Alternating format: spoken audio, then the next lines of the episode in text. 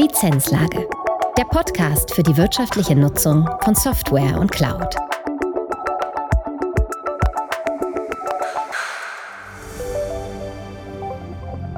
Herzlich willkommen zu einer neuen Folge der Lizenzlage. Markus Schneider, verantwortlich für Consulting and Solutions bei der C C P, empfängt heute zum Expertengespräch Yvonne Niemeyer.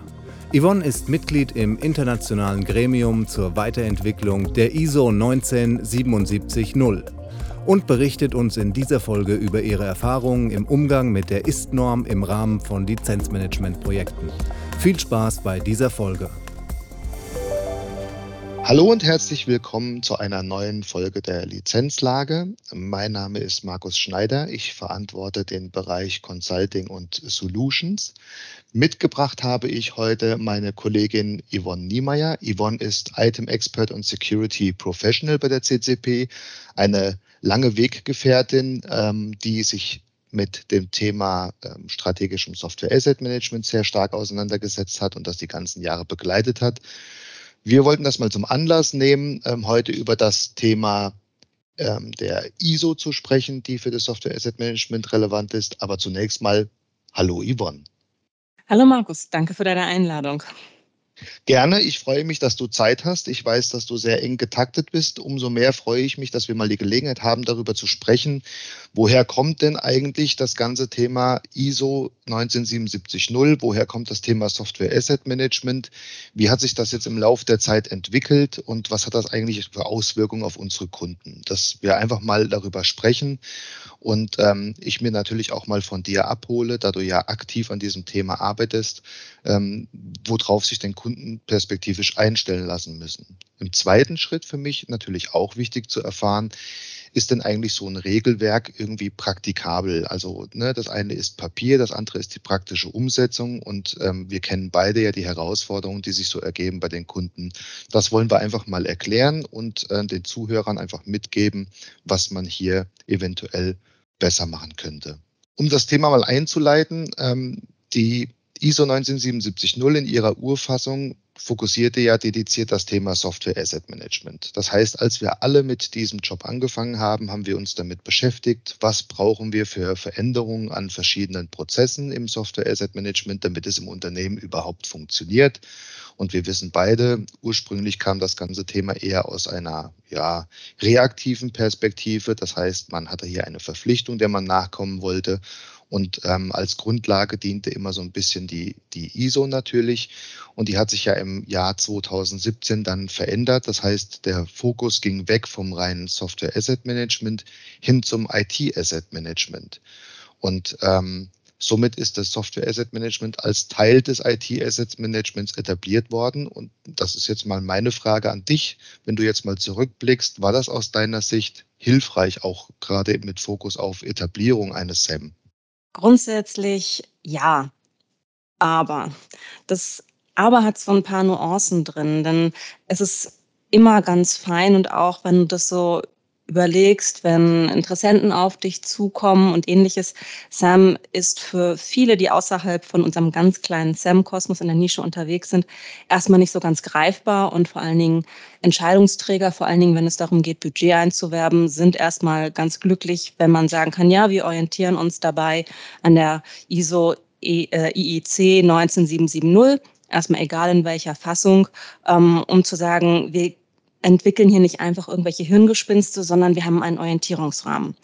Wenn du jetzt fragst, ob das hilfreich war, kommt es meiner Meinung nach ganz stark darauf an, in welchem Entwicklungsstadium sich die Unternehmen eigentlich äh, befinden. Also ob die schon länger mit dem S A M dabei sind, ähm, dass die eigentlich ihre Kernprozesse schon da sind, dass die in der Lage sind, eine Lizenzbilanz aufzustellen. Das heißt, dass sie ihre Kernprozesse, dass sie da fit sind, die sind ganz klar in den Strukturen, was Archivieren und Inventarisieren angeht. Und denen hat die Novellierung im Jahr zweitausendsiebzehn wirklich geholfen.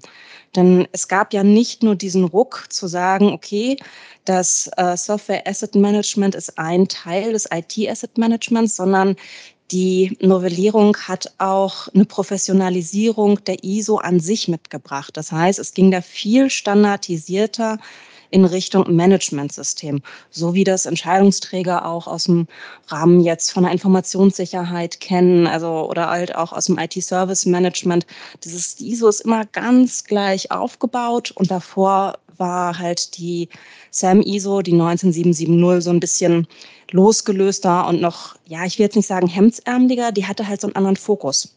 Die war auf die Kernprozesse fokussiert und weniger darauf, ähm, sich ganzheitlich ins Unternehmen einzufügen. Und die, die zu dem Zeitpunkt dieser Novellierung halt ihre Archivieren und Inventarisieren gut im Griff hatten, die konnten das gut nutzen als Hebel, um eigentlich ja ihre Ergebnisse in Form von Reporting oder halt auch ähm, Darstellung von Risiken ähm, eine Sprechzeit auf C-Level zu bekommen, um halt wirklich zu sagen, hey, wir möchten hier in dieses Managementsystem des Unternehmens mit rein, was Risikomanagement angeht, um auch wirklich das darzustellen, was S A M leisten kann hinsichtlich Mehrwerte, aber halt auch Erkennung von Risiken, was jetzt nicht nur monetär ist, sondern auch äh, prozessuale Risiken. Aber ähm, wenn ich das jetzt nochmal rückblickend betrachte, ähm, wir haben ja immer so ein, ein Stück weit mit dem I T-Asset-Management ähm, so unseren Kampf gehabt im Software-Asset-Management, weil das ja eigentlich genau die sind, die uns dann auch die hauptsächlich technischen Informationen auch zur Verfügung gestellt haben. Und das war ja eher ein Thema, das jetzt in der I T angesiedelt war. Ähm, Hat das denn auch einen positiven Effekt, dass das alles so ein bisschen mehr zusammenrückt, also was es ja aus unserer Sicht auch muss? Ähm, jein. Also das ist so ein bisschen, wo kommt man her? Also das ist da auch, ähm, wo ich eben meine, das kommt drauf an, wo die Unternehmen stehen. Das ist, wenn du jetzt äh, ein Unternehmen hast, was sich jetzt gerade aktuell das erste Mal mit S A M beschäftigt. Und derjenige, der jetzt als S A M-Manager berufen wurde, nimmt sich diese I S O und greift die, liest die und dann der sieht da manchmal den Wald vor lauter Bäumen nicht. Weil du erinnerst dich vielleicht, dieses Dokument vom Aufbau her, das ist, oh, das ist anstrengend. Das hat zu Anfang ein schönes Schaubild und dann ganz viel Fließtext und referenziert sehr viel auf andere Normen rein und Ähnliches. Und da liegt die Krux drin. Es funktioniert ganz gut, ähm, dass man das so ein bisschen aufbrechen kann und äh, die den Schwung in Richtung Item mitnehmen kann, wenn auch die anderen Funktionsbereiche neben dem S A M äh, so ein bisschen standardisierungsaffin sind und damit was anfangen können. Weil die größten Probleme sind schon dabei, wenn wir über I T-Assets sprechen. Was genau ist ein I T-Asset?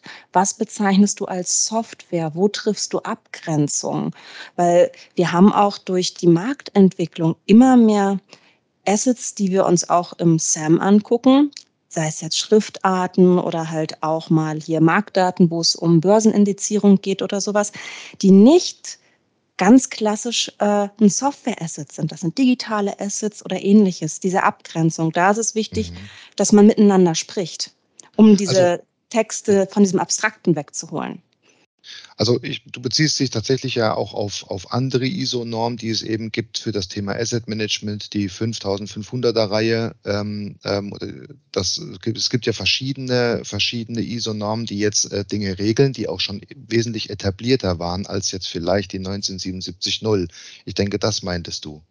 Das auf jeden Fall und halt auch, wie die intern miteinander sind. Sind es ähm, so, ich sag mal, flippige Start-up-Strukturen, wo man sich selber nicht so einschränken wollte. Und es ging eigentlich hauptsächlich darum, dass die Business-Prozesse laufen.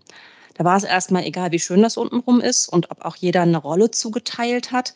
Und äh, wenn man da mal nach Daten suchen musste, irgendwo haben die sich gefunden. Es geht so ein bisschen darum, wie strukturiert halt auch, ich sage jetzt mal, weil du es so gegeneinander hingestellt hast, das Gegenstück ist, wo wir die Verbrauchsdaten herbekommen, wo auch wie die C M D B gepflegt ist. Da ist ganz viel unternehmensspezifischer Kontext drin, die Einzelunternehmung und nochmal wesentlich stärker, wenn du im Konzernverbund bist und es da Vorgaben gibt. Also da hast du gar nicht als S A M immer ähm, dieses große, was wir natürlich immer gerne hätten, wünsch dir was, sondern du musst gucken, was da ist und mit, wie du damit arbeiten kannst.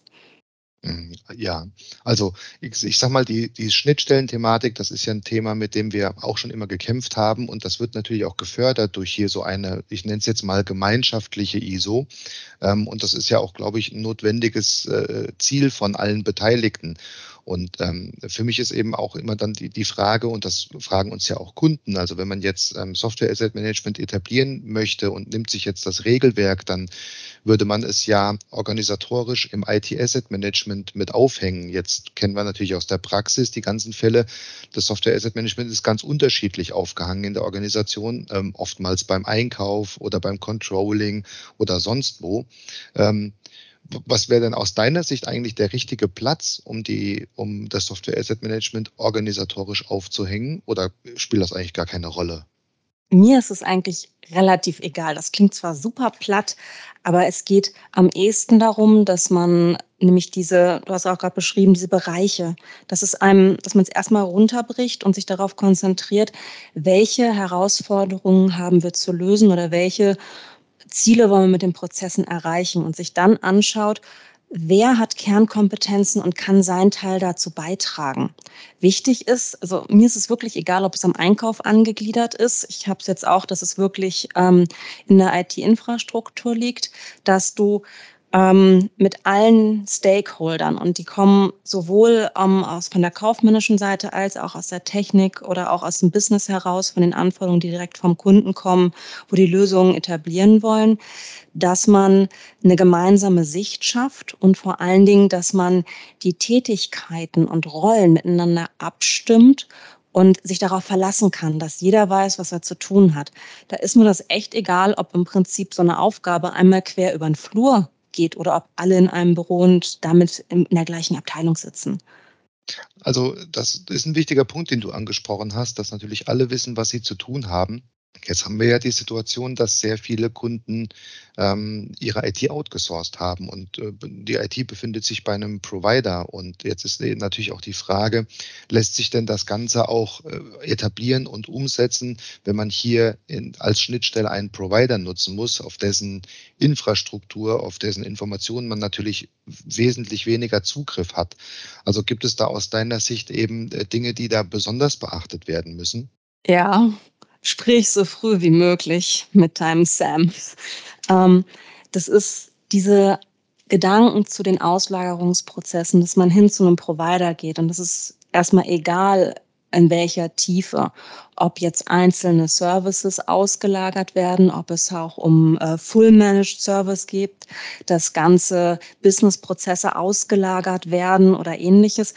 Wichtig ist, dass man von Anfang an ähm, eine transparente Kommunikation im Unternehmen führt und sich da auch nicht scheut, ähm, dem SAM zu sagen, hey, wir haben übrigens äh, in unserer Vision folgendes Zielbild über die Architektur unserer äh, I T-Landschaft äh, mit folgenden Technologien und Szenarien. Denn du hast das Thema äh, mit Holger in einem der vorherigen Podcasts gehabt. Es kommt ganz stark darauf an, was ein Unternehmen verwendet, um zu wissen, was man benötigt. Und für uns aus SAM-Sicht im klassischen Sinne sind ganz wichtig die Messung der Verbrauchsdaten. Und wenn du zu einem Provider gehst und nicht alles als ähm, as a Service beziehst, sondern äh, Beistellungen machst oder auch unter einem anderen Begriff Bring Your Own License machst, ist es so, dass du wirklich Informationen brauchst, um dich selber durch dieses Verhältnis zum Provider nicht in Compliance-Unsicherheiten zu bringen. Das heißt, du solltest eigentlich schon, wenn du mit dem Provider in Gespräche gibst, was technisch möglich ist, auch daran denken, mit ihm zu klären, welche Reportings erforderlich sind, vor allen Dingen auch in welcher Tiefe. Wenn du mit denen nur sprichst, ja, wir brauchen dann ein Reporting, ähm, wo drin steht, welche Software, also was genutzt wird, dann kriegst du meistens ähm, eine mehr oder weniger große oder kleine Excel-Tapete, die zum einen mit deinen Systemen nicht kompatibel ist und zum anderen sehr häufig auch nicht die Kennwerte enthält, die du gern hättest. Weil die Herausforderung ist, dass die Hyperscaler natürlich durch Standardisierung und dass sie auch äh, mehrere Kunden auf pla- ihren Plattformen laufen lassen, nicht alle Informationen vor allen Dingen zur physischen Hardware rausgeben. Da musst du von Anfang an dran sein. Würdest du denn sagen, also ich sag mal, wir sprechen jetzt über ein Rahmenwerk und der Kunde möchte jetzt dieses Rahmenwerk I T Asset Management etablieren und leben in Verbindung mit einem Provider. Das setzt natürlich voraus, dass der Provider auch ein etabliertes I T Asset Management hat. Das heißt, wenn beide das haben, ist natürlich dieses Rahmenwerk eine sehr gute Orientierung, um hier standardisiert miteinander zu arbeiten. Aber würde aus meiner Sicht auch, auch jetzt die Gefahr mit sich bringen, dass wenn eine der beiden Seiten eben dieses Thema nicht beherrscht, dass es hier natürlich auch zu, zu erheblichen Problemen kommen könnte, weil man natürlich keinen direkten Einfluss auf die andere Seite hat. Also das ist ja natürlich was anderes, wenn man das im Unternehmen etabliert, als wenn man das jetzt providerübergreifend etablieren möchte. Genau, du hast da immer eine größere Herausforderung, wenn dann Provider außerhalb des Konzernverbunds liegt, weil ich sag mal, im Konzernverbund, äh, wenn du schöne Reporting-Strukturen hast und auch vor allen Dingen ähm, hier und da Sprechzeit auf C-Level hast, benennst du die Ursachen. Das ist zwar nicht immer ganz einfach, das wird dann auch politisch und man muss das sehr gut in Entscheidungsvorlagen herausarbeiten, warum man Änderungen empfiehlt, warum man auch mit dem Mutterkonzern in den Dialog treten möchte, was da los ist. Da ist viel Briefing hinter, aber da gibt es Mechanismen, um da sich Gehör zu verschaffen. Wenn du mit einem externen Dritten bist, ist es wesentlich schlimmer. Also was heißt schlimmer? Es ist eher schwieriger, weil du auf einer ganz anderen Ebene eigentlich ansetzen musst, weil ähm, der kann so ein Provider sagen, ja, natürlich haben wir ein SAM, aber wie definiert der sein SAM? Wie versteht der das? Ähm, was für Prozesse hat er hat der wirklich? Macht er das mit Excel? Hat er äh, eine I T S M-Plattform, die unter anderem halt nicht nur Incident- und Problem-Management hat, sondern auch ein ganz tolles I T-Asset-Management mit einem fundierten SAM dahinter? Was ist die Erwartungshaltung? Das ist wieder diese gemeinsame Sprache und das ist auch der Punkt, wo ich sage, da hilft die Orientierung an Branchenstandards und an Regelwerken. Das ist egal, ob das äh, die I S O neunzehn sieben sieben null ist, ob das die zwanzigtausender Serie oder halt auch I T I L vier ist. Es kommt darauf an, dass du eine gemeinsame Sprache sprichst und nicht, obwohl du die gleichen Wörter benutzt, äh, vor allen Dingen in den Vertragsverhandlungen, wo es dann auch darum geht, wie tief ein Reporting ist, aneinander vorbeisprichst. Ja, jetzt, jetzt klingt das ja alles nach, also ich meine, dieser Kontext wurde weiter aufgespannt. Wir reden nicht mehr über Software Asset Management, sondern über I T Asset Management. Wir sprechen natürlich dann auch über das Thema, alles ist ein Asset. Auch dazu gab es ja von uns schon mal verschiedene Veranstaltungen zu dem Thema. Aber genau das adressiert ja auch dann die I S O, indem sie eben sagt, zunächst mal ist alles ein Asset. Das heißt, es gibt I T-Assets, es gibt Non-I T-Assets, aber alle diese müssen gemanagt werden. Und wenn man das jetzt eben in dieser Konstellation, wir haben eine I S O, der, die wurde weiter aufgespannt, wir haben Provider, mit denen wir uns irgendwie auf ein Regelwerk einigen müssen und wir haben das Thema, dass die, das I T-Asset-Thema viel breiter gesehen wird und wir nicht nur von irgendwie Clients, Server, virtuellen Servern sprechen, sondern hier natürlich auch den Vertrag als Asset haben oder den User als als Asset haben. Also wir haben ja viel, viel, viel mehr Themen, über die wir sprechen und die wir abstimmen müssen. Und ähm, ich meine, für alle, die jetzt solche Projekte begleitet haben, stellt sich natürlich die Frage, vielleicht auch für Kunden, die das schon mal etabliert haben, ähm, wie groß werden denn eigentlich die Herausforderungen bei der Etablierung? Das klingt ja dann nach Großprojekten.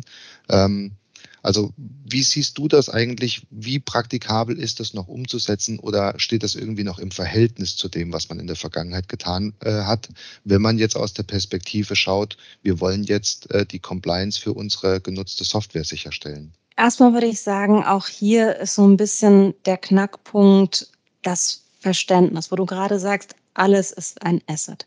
Ist das so neu? Auch bevor es Nein, diesen Ausspruch nicht. gab, Es gab doch, schau mal, wo du auch gerade sagst, Verträge. Egal in welches Unternehmen du gehst, äh, außer es ist ein Startup, was jetzt äh, ja, im letzten Jahr gegründet wurde. Du findest, mal mindestens aus den letzten zehn Jahren findest du Verträge. Also, dass ein Vertrag äh, da ist, das ist nicht neu. Neu ist es, in den Köpfen zumindest drin, dass man sagt, okay, das ist ein Asset. Also ja. bekommen verschiedene Daten und das, was wir heute als Assets bezeichnen, einen anderen ich sag mal, Zusatznamen. Das heißt, die Herausforderung ähm, besteht dann heute auch darin, eigentlich äh, zu schauen, was in den verschiedenen Bereichen und auch vor allen Dingen auch in den verschiedensten Systemen eigentlich da ist. Es geht auch da darum, festzustellen, okay, wenn wir jetzt dieses äh, Schaubild, weil heute ja auch die I S O unser Thema ist, äh, ist relativ zu Anfang nehmen und uns überlegen, okay, was, welche Assets brauchen wir, um eine Lizenzbilanz aufzustellen? Geht es auch darum, eine Übersetzerfunktion einzunehmen und zu sagen, ja, das sieht erstmal alles sehr wild aus, aber eigentlich geht es uns darum, dass wir folgende Daten brauchen. Und da hat sich im Vergleich zu vor zehn Jahren, außer dass die technologischen Anforderungen und damit sich die Metriken geändert haben, wenig geändert. Ja, heute also diskutierst du dann halt darum, wo kommen die Daten her und wo führst du sie zusammen? Also um da mal vielleicht einzuhaken, ich, ich sag mal, wir haben natürlich ähm, verschiedene Informationen, die komplexer werden. Wir haben ja auch verschiedene Anforderungen an Software Asset Management, die komplexer werden. Also äh, eben hatten wir den Fokus, welche I T-Assets stehen denn eigentlich so äh, zentral im Fokus vom Software Asset Management. Auch das erweitert sich ja über Mobile Devices, über IoT, über Sonstiges. Also das ganze Thema ist ja, ist ja deutlich größer geworden. Und ähm, ich denke auch durch die verschiedenen technologischen Plattformen und die Metriken, alles, was dahinter steht, ist natürlich, es sind natürlich auch die Nutzungsbedingungen umfangreicher geworden. Das heißt, der Abstimmungs- und Wissensbedarf auf beiden Seiten, also sowohl vom Anwender oder dem, dem Verantwortlichen für das Produkt als auch vom Software Asset Management, das nimmt ja kontinuierlich zu. Ich glaube, da sind wir uns ja einig und das ist ja auch etwas, was wir feststellen. Deswegen sieht man ja so ein bisschen das Thema Software Asset Management als ein zentraler Service im Unternehmen, um eben ähm, das Compliance-Risiko zu minimieren oder im besten Fall zu vermeiden und natürlich auch das Ganze wirtschaftlich zu nutzen. Also dieses Zusammenspiel, wir haben ja jetzt schon verschiedene Erfahrungen gesammelt, auch in den verschiedenen Projekten, um das organisatorisch aufzusetzen. Das funktioniert in der Regel, aber ist natürlich ja auch stark abhängig und das, auch das haben wir gemeinsam erlebt, ähm, wie sich der Kunde organisiert. Das heißt, hat der Kunde hier feste Zuständigkeiten oder arbeitet der Kunde auch mit, mit agilen Teams, die gar nicht mehr so organisiert sind, dass man klar sagen kann, wo hängt man das Ganze denn auf? Ähm, ist das für dich auch nochmal so ein, ein, ein wichtiger Punkt, dass man eventuell gerade beim Setup im Software Asset Management, also auf Governance-Ebene, hier mal ganz anders auch denken oder ansetzen muss? Oder kann man das weiter so machen, wie man das eigentlich in der Vergangenheit gelernt hat? Die Vergangenheit ist unheimlich gut. Aber man muss die ganze Zeit neugierig bleiben und vor allen Dingen schauen, was passiert links und rechts. Ähm, ich gebe ein Beispiel. Dadurch, dass das äh, SAM nicht mehr so isoliert steht, sondern auch wir wirklich dieses open-minded äh, I T-Asset-Management sind und natürlich auch viel mehr äh, in die prozessuale Einbindung in Richtung I T S M gehen, müssen wir vor allen Dingen in der allerersten Phase, wo wir mit den Entscheidungsträgern auf sehr hoher Ebene sprechen, okay, Ähm, ihr habt euch jetzt einen Basisbetrieb SAM gewünscht. Ähm, was ist unsere Zielvision?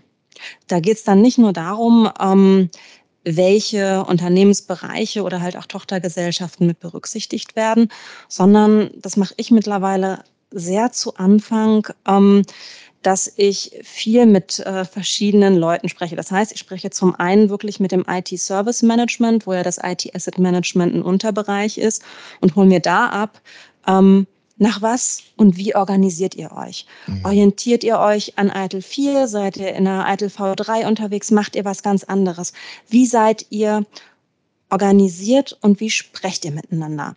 Ein Beispiel ja. dazu wäre jetzt, ähm, was uns unheimlich vertraut ist, wenn wir von Produktverantwortlichen oder auch mal Anwendungsverantwortlichen sprechen. Ich habe neulich eine Situation gehabt, wo ich halt auch rausfinden wollte, wer eigentlich für was verantwortlich ist und fragte auch so ganz naiv, ja, habt ihr denn Produktverantwortliche? Ja, klar haben wir Produktverantwortliche. Es ging dann aber ein bisschen weiter hin und her und ich merkte so, halt, pass auf, Yvonne, weil wir im SAM haben unter einem Produktverantwortlichen klassisch im Kopf, dass es ein Verantwortlicher für ein Softwareprodukt, also ein Einzelprodukt ist. Aber in den agilen Strukturen ist der Product Owner auch gerne der Verantwortliche für das Kundenendprodukt. Das heißt im Bankenbereich beispielsweise fürs Online-Girokonto oder ähnliches. Ich habe das jetzt auch schon erlebt. Da war es der Produktverantwortliche, der mir benannt wurde, der war verantwortlich ähm, für den Security War Room, der den Kunden zur Verfügung gestellt wird. Also da ist auch Wording drin. Und das mache ich nicht nur mit ähm, dem I T-Service-Management, sondern ich ich habe jetzt auch gerade vor einer guten Woche mit äh, Corporate Compliance gesprochen, um da die Sprache abzustimmen, auch in Richtung, ähm, die unterliegen den BaFin-Vorschriften und auch den Kritis-Vorschriften, also ganz schöner Bereich, um da zu sprechen, wie definiert ihr Software, was versteht ihr darunter? Ähm, wenn wir im S A M sind, reicht es, wenn wir von Software-Compliance sprechen, müssen wir von Konformität sprechen? Wie sollten wir miteinander kommunizieren, dass wir keine Reibungsverluste haben? Das ist größer geworden. Ja, also ich denke auch, ähm, da, da hast du recht, ich denke auch, dass ähm, die Wahrnehmung, was ein Produktverantwortlicher ist, ist heute etwas anders, ähm, wie vielleicht in der Vergangenheit. In der Vergangenheit hat man auch den administrativen Verantwortlichen äh, darunter verstanden, der auch genau weiß, auf welcher Plattform, wie wird, wird, wird das betrieben, wie wird es installiert. Heute haben wir ja eher Personen, die sich jetzt operativ innerhalb des Produktes auskennen, aber gar nicht wissen, auf welcher Technologie es beispielsweise ähm, deployed wird. Ich glaube, da gibt es eben auch eine Abwanderung von, von Know-how ähm, über das Produkt innerhalb der Unternehmen, zumindest dann, wenn sie den Betrieb durch einen Provider sicherstellen lassen. Und das sind natürlich Dinge, die abgestimmt und geklärt werden müssen. Und also mein Eindruck zumindest ist, dass die Kollegen aus dem I T oder Software Asset Management deutlich mehr Wissen benötigen, um noch technologisch mithalten zu können, weil sie eben keinen Konterpart im Unternehmen haben. Würdest du das auch so sehen? Ja, es geht um das Klingeln in den Ohren. Das sage ich meinen Kunden ganz gerne. Ähm, man muss sich so ein bisschen reindenken. Äh, was passiert eigentlich draußen am Markt? Welche, ähm, wie entwickeln sich die Virtualisierungstechnologien weiter? Ähm, was ist mit Docker? Was ist mit Containern? Wo geht das alles hin und was gibt es als nächstes? Denn die einzelnen, egal wie wir sie nennen und auch wie sich Rollenprofile verändern, auch wenn wir jetzt in Richtung FinOps oder Sonstiges gucken, geht es immer darum zu schauen, was sind eigentlich die Rolleninhalte und wem müssten wir wo helfen. Im Moment ist es nämlich ähnlich wie du war, dass das S A M an einigen Stellen ähm, Dinge auffängt, die in so einem Übergang manchmal so ein bisschen verloren gehen, auch in Richtung Provider, und S A M da noch viel mehr als in der Vergangenheit in diese Kommunikatorfunktion reinkommt. Mhm. Ähm, sehr vieles, ähm, ich sag mal, antriggert. Ähm, ich gebe selber zu, ich habe nicht in allen Gesprächen, wo ich mit äh, Produktverantwortlichen, egal wie wir sie gerade definieren, reingehe, die volle Checkung habe, was das System tut und warum es eigentlich funktioniert. Ich weiß, die machen einen guten Job und ähm, die Endkundenservices funktionieren. Aber als S A M solltest du immer noch in der Lage sein, die richtigen Fragen zu stellen, um beurteilen zu können, ob das konform mit den Verträgen ist. Ja. Das heißt, du solltest die grundlegende Technologie verstanden haben. Also wenn wir jetzt bei der Containervirtualisierung sind, grundlegend solltest du verstehen, wie es funktioniert. Du brauchst dich aber nicht bis ins Detail mit ähm, mit Docker, mit Kubernetes und allen Ablegern auszukennen. Wichtig ist, dass du die Mechanismen kennst, um zu sagen, Obacht, lasst uns mal eben die zwei Aspekte diskutieren. Wie macht ihr das? Also um zum Beispiel auszuschließen, dass sie ja eine Oracle-Datenbank in einen Container packen. Also dieses ganz klassische Beispiel, was Schmerzen macht. Aber das, ich meine, all, all das sind ja Gründe, die eigentlich dafür sprechen, dass man sich hier an ein Rahmenwerk orientieren sollte, damit alle die gleiche Sprache sprechen und die gleichen Informationen fließen. Also ähm, jetzt kann man sich ja die Frage stellen, warum reden wir beide eigentlich über dieses Thema, wobei uns das ja ähm, beide sowieso tagtäglich berührt. Also mein Hintergrund war ja im Grunde, dass du ja ähm, an, also es gibt ja eine Überarbeitung, so nenne ich es jetzt mal, der aktuellen I S O, und äh, die findet ja auf internationaler Ebene statt und an der nimmst du ja aktiv teil. Deswegen habe ich dich natürlich auch eingeladen, weil du natürlich am Puls der Zeit im Moment äh, an diesem Thema dran teilnimmst. Und ähm, da würde mich jetzt wirklich mal interessieren, was sind denn eigentlich so die Herausforderungen, die jetzt grundsätzlich diskutiert werden? Ja, also zum einen erstmal, du hast recht, es ist nicht die eine Überarbeitung, sondern es gibt da verschiedene Expertengruppen. Zum einen wird natürlich auch die neunzehn Punkt sieben sieben null eins, sag ich mal, das I T Asset Management Management System kontinuierlich überarbeitet. Aber es gibt auch ähm, zwei, ich sag mal, neuere Unterbewegungen, um das Ganze auch praktikabler zu machen. Zum einen beschäftigt sich eine Gruppe damit, ähm, Eine, die Entwicklung von einem Implementation Guide zu machen. Da geht es darum, die Dinge, die so ein bisschen in der Fassung zweitausendsiebzehn rausgefallen sind, weil du erinnerst dich vielleicht, in der zweitausendsechser-Fassung ähm, wurden eigentlich die Prozesse relativ kleinteilig beschrieben. Die mhm. widmen sich dem Punkt I T Asset Management Process Implementierung. An was sollte man denken? Und ich selber bin Mitglied in einer Expertengruppe, die ein Zertifizierungsschema für das Managementsystem von I T Asset Management entwickelt. Das heißt, wir machen uns gerade wirklich Gedanken darüber, wie kann man, du kennst es aus der Vergangenheit, ähm, wir machen das auch, diese Assessments und Reifegradbeurteilung. Microsoft hat das sehr lange schon gemacht. Wie kann man das herstellerunabhängig halt auch auf Basis der neunzehn sieben siebzig als Branchenstandard zertifizieren? Das heißt, ich diskutiere oder habe halt vor allen Dingen im letzten halben Jahr sehr stark darüber diskutiert, was wie geprüft werden sollte und halt auch, welche Anforderungen an die Zertifizierungsstellen und an die Auditoren gestellt werden sollten. Ja, das jetzt ganz kurze Zwischenfrage. Es gab ja. ja jetzt in der Vergangenheit schon mal das Thema, man, dass auch Kunden danach gefragt haben, sich auf die neunzehn sieben siebzig in der, ich nenne es jetzt mal alten Fassung, zertifizieren zu lassen, ähm, was aber jetzt nicht wirklich, also aus unserer Perspektive immer einen Mehrwert hatte. Also dann bist du schon der Meinung, dass jetzt mit diesem größeren Bogen, der gespannt wurde, auf jeden Fall so eine Zertifizierung durchaus Sinn machen kann, gerade weil man eben so viele Schnittstellenthemen hat, die irgendwie standardisiert abgearbeitet werden müssen. Genau, also bevor die neunzehn sieben sieben siebzig diesen Weg in Richtung Managementsystem gegangen ist, in der Fassung, wie wir sie jetzt kennen. Also wirklich gesagt hat, okay, du siehst es auch, ähm, wenn du die aktuell aufschlägst. Es wird ganz viel auf diesen ganzen ähm, Normungskanon verwiesen. Du hast vorhin auch selber schon die fünfundfünfzigtausender angesprochen.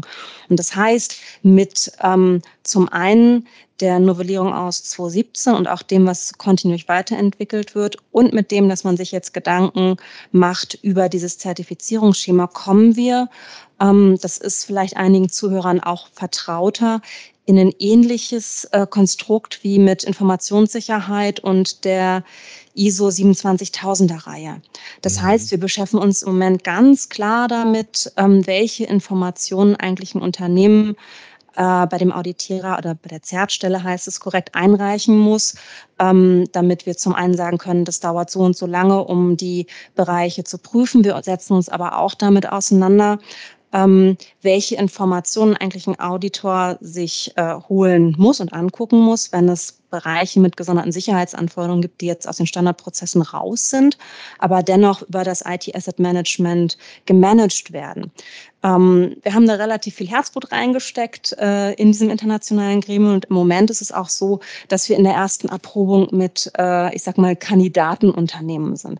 Das ja. heißt, da ist jetzt dieser Praxis-Check da, um zu schauen, funktioniert das oder geht das gar nicht so, weil irgendwie alle ein bisschen anders sind. Das ist ja auch, du kennst es selber aus der Beraterpraxis, jedes Unternehmen ist irgendwie anders. Und es ist da halt auch schwierig zu sagen, okay, wie setzen wir den Standard an? Jeder hat da so unterschiedliche Blickwinkel. Vor allen Dingen, wir saßen da mit Amerikanern und auch mit Indern zusammen. Ähm, ganz unterschiedliche Punkte, aber da auf den Kern rauszukommen. Was sind so die Mindeststandards, die wir uns als erfahrene Samis wünschen würden, um damit klarzukommen? Also es geht ganz ja. klar in Richtung, dass die Unternehmen da mehr drauf schauen können, ob es Sinn macht. Dauert würdest noch einen du, Augenblick, aber dann kommt's. Würdest du denn erwarten, dass die Notwendigkeit einer Zertifizierung ähm, perspektivisch steigt? Das heißt, dass Unternehmen auch daran gemessen werden, ob sie zertifiziert sind? Also zum einen besteht der Wunsch seitens der Unternehmen schon ein bisschen länger. Also die Expertengruppe hat sich gebildet, weil in einer Umfrage ähm, eigentlich mehr als fünfzig Prozent gesagt haben, sie würden, wenn es möglich wäre, würden sie es gern machen. Ähm, und der Umstand, ob es notwendig ist, wenn wir mal gucken, was wir für Verzahnungsprozesse haben und mal exemplarisch in die Automobilindustrie gucken. Da hast du es ganz klar, dass die Automobilindustrie vorschreibt, wenn sie mit Partnern zusammenarbeitet, welche Zertifizierungen die alles erfüllen müssen. Wenn wir jetzt immer vernetzter werden, auch was ähm, digitale Wertschöpfungsketten angeht, um da auf der sicheren Seite zu sein, vor allen Dingen auch, wenn wir schauen, ähm, wenn man gemeinsam entwickelt und ähnliches Daten veredelt, ähm, gemeinsam an Projekten arbeitet, um da nicht am Ende vielleicht was veröffentlichen zu wollen, wenn wir jetzt im Open-Source-Bereich sind, was wir nicht veröffentlichen möchten, sehe ich das als ja. sinnvoll an. Und wenn du jetzt, also wenn man jetzt mal so ein bisschen in die Zukunft blickt, ich meine, wir haben jetzt viel über die, die Historie gesprochen, viel über die Entwicklung gesprochen. Also aus deiner Sicht, wenn du aus dem Bauch raus mal einschätzen müsstest oder mal orakelst, ähm, Sprechen wir in zehn Jahren tatsächlich noch über Software Asset Management oder sprechen wir vielleicht über ein Gesamtkonstrukt, das noch größer aufgespannt wird, also I T Asset Management in Verbindung mit I T Service Management und natürlich eventuell auch I T Financial Management? Ähm, Namen sind für mich da eher so Schall und Rauch. Also ich denke nicht, dass die heutigen Aufgaben ganz verschwinden werden. Wenn du das auch mal nimmst, weil du gerade I T F M sagtest, da wird immer eine Sockelleistung von einem ganz klassischen SAM drin sein. Aber die Aufgaben werden sich verändern. Also das heißt, äh, Orakeln heißt für mich, hier zu sagen, Leute, kontinuierlicher Wandel, kontinuierliches Lernen, das ist das, was unheimlich wichtig ist und vor allen Dingen ähm, ja offen zu bleiben und auch zu schauen, was macht der Einfluss der Technologie und wie verändern sich die Geschäftsmodelle der Hersteller, beziehungsweise heute besser gesagt der Provider und Anbieter. Wenn du zurückschaust oder wenn wir beide zurückschauen, hätten wir vor zehn Jahren, als wir im SAM, zumindest als ich da angefangen habe, ähm, dran gedacht, dass wir Container abbilden müssen. Also ich kann dir sagen, in keinem meiner Projekte war das ansatzweise Thema. Und ja, ich merke, ich bin alt, was SAM betrifft. Das war, ja, das war da nicht Thema. Aber ja, heute ist das für uns relativ normal. Und das heißt eigentlich, egal in welche Richtung es weitergehen wird, sind für mich die Schlüssel, dass man aufgeschlossen und neugierig bleibt. Wenn man nur dann das Ganze in I T und vor allen Dingen zusammen mit der Gesamtunternehmung diesen Wandel managen kann. Also Orakeln, ähm, wenn du sagst, worauf soll man sich konzentrieren, Yvonne, ähm, bleibt neugierig. Gut, also wir, wir können ja bei Gelegenheit mal ähm, wetten, wer da richtig orakelt hat und wenn das vielleicht in zehn Jahren auch dann noch gemeinsam feststellen, ähm, schauen wir mal. Auf jeden Fall war das erstmal für mich auch ein interessanter Einblick, da du natürlich viel näher an diesem Thema aktuell bist, als ich es bin. Trotz allem ähm, interessiert es natürlich vor allem unsere Zuhörer. Deswegen also danke ich dir erstmal für deine Zeit und dass wir mal drüber gesprochen haben und ähm, hätte vielleicht abschließend nochmal eine Frage. Gibt es denn einen Tipp, den du jetzt noch hättest, was Kunden denn im Moment tun sollten, um hier vielleicht etwas proaktiver zu agieren? Sprecht miteinander. Geht wirklich, macht einfach mal den Test auf Example, nehmt euch einen Begriff, der in eurem Team total geläufig ist, geht drei Flure, zwei Stockwerke weiter und fragt, wie definiert ihr das? Wenn ihr nur eine Antwort bekommt und nicht fünf, seid ihr auf dem Superweg. Das ist ein sehr praxisnaher Tipp. Das ist gar keine schlechte Idee. Aber da gebe ich dir recht, das Thema Wording, Glossar und ne, das sind auch immer Themen, die uns immer bewegen. Aber das ist, glaube ich, erstmal ein guter Ansatz, mit dem erstmal jeder losgehen kann. Yvonne, also auch wenn das ja so pragmatisch klingt, das ist das, was im Moment die meiste Zeit in den Projekten kostet. Ja, das ist so, genau.